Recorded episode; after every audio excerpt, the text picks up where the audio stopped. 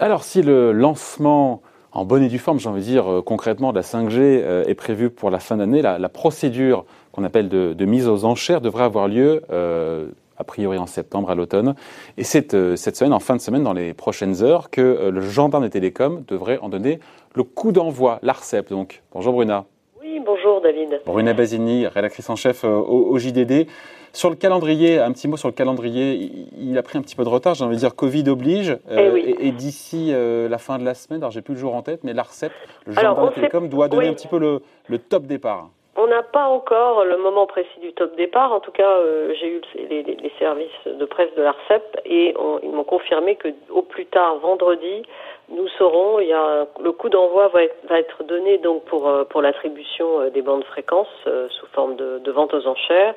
Euh, initialement, ça devait se passer au mois de juin. Évidemment, avec le Covid, on a pris du retard et euh, sauf euh, coup de théâtre, ça se fera en septembre. Et donc, dans d'ici vendredi, nous saurons exactement, euh, nous aurons une idée du calendrier à partir de quand en septembre, jusqu'à quand.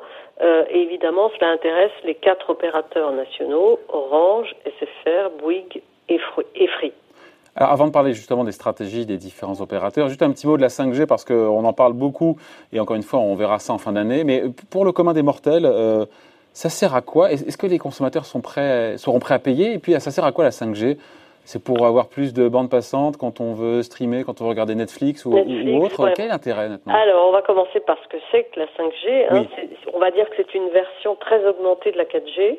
On la présente, on dit souvent d'elle qu'elle réalise un saut technologique parce que elle, elle va permettre un débit 20 fois plus rapide des données que la 4G et aussi la possibilité de connecter en même temps 5 fois plus d'objets qu'aujourd'hui. Euh, donc on peut, d'ores et déjà imaginer les usages qu'on va pouvoir en faire. Euh, robotisation accrue dans l'industrie, médecine à distance, voiture autonome, villes intelligentes. Enfin, je, vous fais un, je tableau très rapide. Hein. Euh, et puis il y a, d'autres usages qu'on ne connaît pas encore qui, vont en découler. Alors c'est une sorte, en quelque sorte, de TGV des télécoms pour le monde d'après. Et elle va aussi, mais on le voit déjà, cette technologie beaucoup servir aux entreprises. Euh, contrairement à la 4G qui, comme vous le disiez, euh, bah, utilise 80% euh, de la bande passante de la 4G aujourd'hui, elle est utilisée par les, les, les, particuliers pour pour regarder des films vidéo, hein, pour télécharger des films. alors, est-ce que les particuliers sont prêts à changer de vitesse, à faire communiquer des objets entre eux? Je pense que comme d'habitude, vous avez toujours une partie de la population qui est très prête, ce sont les technophiles, euh, mais euh, ils vont vraiment être prêts quand ils pourront s'offrir les smartphones en 5G à partir de 2022. Ouais, donc on n'y est pas encore. non, pas tout à fait. Ouais. Euh, sachant que pour beaucoup, le sujet en France, c'est pas tellement d'avoir la 5G, c'est déjà d'avoir de la 4G à peu près partout, hein, honnêtement, non? Absolument, absolument. Euh, on a une couverture qui est encore déficiente euh, du pays en 4G. Alors pourquoi est-ce qu'on doit se dépêcher de passer à la 5G quand on n'en a pas tout, on n'a pas tous de la 4G en France? Est-ce qu'on veut encore augmenter la fracture territoriale et numérique entre les Français?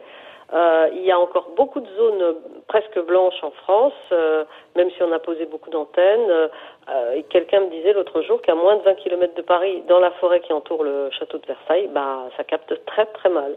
Bon, on revient, Bruna, maintenant sur les quatre opérateurs qui, qui vont se lancer dans, dans, la danse, Bouygues Télécom, Orange, SFR et Free.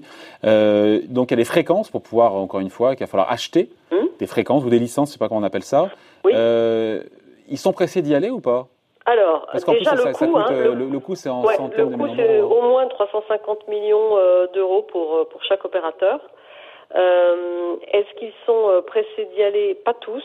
Euh, Orange et Free sont fin prêts, ils sont prêts à se lancer dans la course. Euh, Bouygues Télécom et SFR le sont beaucoup moins.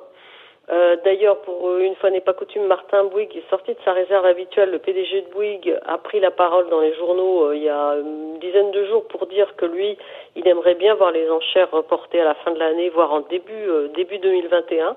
Alors pourquoi si peu d'empressement? Eh bien parce que d'abord il faut payer les 350 millions au moins, et ensuite ça coûte cher de déployer un réseau comme celui-là et qui ne sera pas rentabilisable tout de suite c'est plus facile. Orange est plus près qu'eux, que la plupart des autres opérateurs à le faire.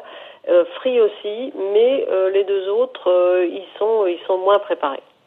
Donc chacun, chaque opérateur, j'ai envie de dire, est en ordre dispersé parce que chacun a son agenda, c'est ça? Tout à fait. Ouais, on peut dire ça. Bon, est-ce que c'est un Certains disent que c'est un peu un casse-tête cette histoire de 5G, notamment déjà parce qu'il y a la question du choix des équipementiers. Il faut expliquer ce qu'est un équipementier peut-être et lequel choisir? Est-ce qu'on passe par Huawei ou pas? Apparemment, manifestement, c'est Matignon qui, qui, qui aura le, le Final Cut, euh, sachant qu'il y a aussi d'autres équipementiers, notamment européens.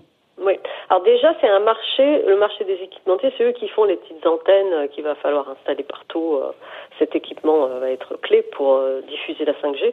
C'est un micro-marché, hein, il est dominé par trois acteurs, le chinois Huawei, et puis les Européens Nokia et Ericsson. C'est les trois principaux acteurs de ce marché. Euh, or, euh, les, nos opérateurs télécoms, ils se sont déjà positionnés par rapport à ça. C'est-à-dire que sur la 4G, par exemple, Bouygues Télécom et SFR, ils ont choisi, ils ont choisi Huawei pour une partie de leur réseau, pour équiper une partie de leur réseau. Et ils ont soumis Huawei euh, dans leur dossier pour la future 5G. Or, comme vous le disiez, euh, David, c'est l'Agence nationale de sécurité des systèmes d'information, euh, l'ANSI, qui est rattachée à Matignon, qui doit valider ce choix et qui ne s'est pas encore prononcé s'agissant de, ces deux opérateurs. Euh, le dossier, bah, vous, vous, le sentez bien, il est, très sensible politiquement, euh, géopolitiquement. Euh, Huawei est au cœur de la guerre technologique que se livrent chinois et américains, mais ça pose aussi un enjeu de souveraineté économique et politique pour les Européens, tout simplement. Euh, J'ajoute que Orange et Free, eux, ont pu prendre de l'avance parce que eux ont choisi les Européens, Ericsson et Nokia. Mais aujourd'hui, en tout cas, ce qui est clair, c'est qu'il y a beaucoup d'impatience autour de, la 5G. Ouais. Impatience aussi euh, des opposants à la 5G, et il y en a. On va de plus en plus les, les, les entendre. Euh, D'ailleurs, que nous disent les scientifiques a des études, mais j'imagine que souvent elles se, elles se, contredisent. Et puis il y a la question voilà, de, des ondes, de l'impact des ondes sur la santé. Euh, J'ai vu passer une info, je sais plus, sur des pigeons malades à Barcelone. Je sais pas si ça a vu passer ça. Euh, oui, bah, alors on va nous dire, ah oui, on nous fait le même coup que pour les éoliennes et les vaches et ceci et cela. Euh, non, il y a beaucoup d'inquiétudes. Non, mais pardon, et on, on sous-estime pas non plus Béatrice, Bruna, pardon. Euh, dans, non, mais dans cette technologie, il y a des choses qui font peur, notamment. non, non, il y a des choses qui font peur. Peut-être pour le cerveau. certains parlent de cancer du cerveau c'est pour ça que cette fois-ci, ce n'est pas comme pour la 4G. La 4G, il y avait eu quelques inquiétudes, notamment euh, de la part de, des, personnes qui, ont, euh, qui sont électrosensibles et qui s'étaient mobilisées. Mais la 5G, elle est plus inquiétante. Pourquoi? Parce qu'elle est beaucoup plus puissante ah. et surtout, elle diffuse euh, pour son utilisation des faisceaux plus mobiles et directionnels. Euh, qui vont avoir un, un, impact beaucoup plus fort sur les usagers, sur chaque usager individuellement. Euh, on parle d'ailleurs euh, d'un système de laser d'onde pour la 5G. Donc pourquoi est-ce que ça inquiète? Parce qu'il y a des scientifiques effectivement qui sont euh, penchés sur le dossier et qui disent c'est une machine à fabriquer des cancers du cerveau et toutes sortes d'autres comment dire d'autres problèmes de santé. Euh, d'ailleurs, d'ailleurs, l'ANSES s'est saisie du dossier. Qu'est-ce qu'elle dit, euh, l'Agence nationale de sécurité sanitaire? Eh bien, elle dit, dans un rapport qui a été publié en janvier, qu'elle n'a pas assez de données scientifiques sur les effets biologiques et sanitaires potentiels liés à la 5G, et qu'il est encore difficile de mesurer euh, l'impact de ces faisceaux d'ondes qu'elle va diffuser une fois qu'elle sera activée. Donc il y a, euh, certainement des milieux scientifiques qui sont mobilisés et, euh, évidemment euh, un ensemble de, personnes qui sont opposées. il va y avoir un débat, il est inévitable. Hein, il va y avoir entre ceux qui veulent à tout prix que la 5G arrive, et on sait bien de, qui on, parle, et puis ceux qui ont peur et qui disent attendez, ne vous mettons en place des garde-fous créons un débat, suscitons un débat parce que euh, c'est c'est pas une technologie anodine. Et là, on trouve énormément de comment dire de sympathisants. Je vous ai parlé des experts de la communauté scientifique, il y a des ingénieurs télécoms parmi eux, il y a des écolos qui eux pensent qu'en plus on va débrider la consommation d'électricité. Et puis il y a tous ceux qui redoutent un contrôle social aussi, parce que quand vous allez avoir un traitement beaucoup plus rapide et poussé de nos données personnelles, eh ben on saura encore plus vite des choses sur nous. Hmm. Bruna, on finit là-dessus. Juste, euh, on a titré la 5G, c'est pas gagné. Pourquoi? Pour toutes ces raisons. Oui, parce voilà. À tous les étages, il va y avoir euh, des sauts d'obstacles à franchir, euh, que ce soit euh, l'attribution des, des, licences, ensuite le choix des équipementiers, et puis enfin l'acceptation sociale de cette nouvelle technologie. Ouais, et puis l'appropriation aussi, encore une fois, par les consommateurs qui n'auront pas les moyens de s'offrir les nouveaux usages. Et qui en auront les, les usages et les besoins. Exactement, exactement pas fini d'en parler ça, de cette 5G. En tout cas, ça, tout commence cette semaine, en fin de semaine, avec le gendarme des télécoms qui donnera donc le coup d'envoi d'ici vendredi de l'attribution des licences 5G, c'est ça hein? Oui. Merci beaucoup, Bruna. Merci. Bonne journée. Bruna Basile, donc rédactrice en chef euh, au JTD. Bonne journée.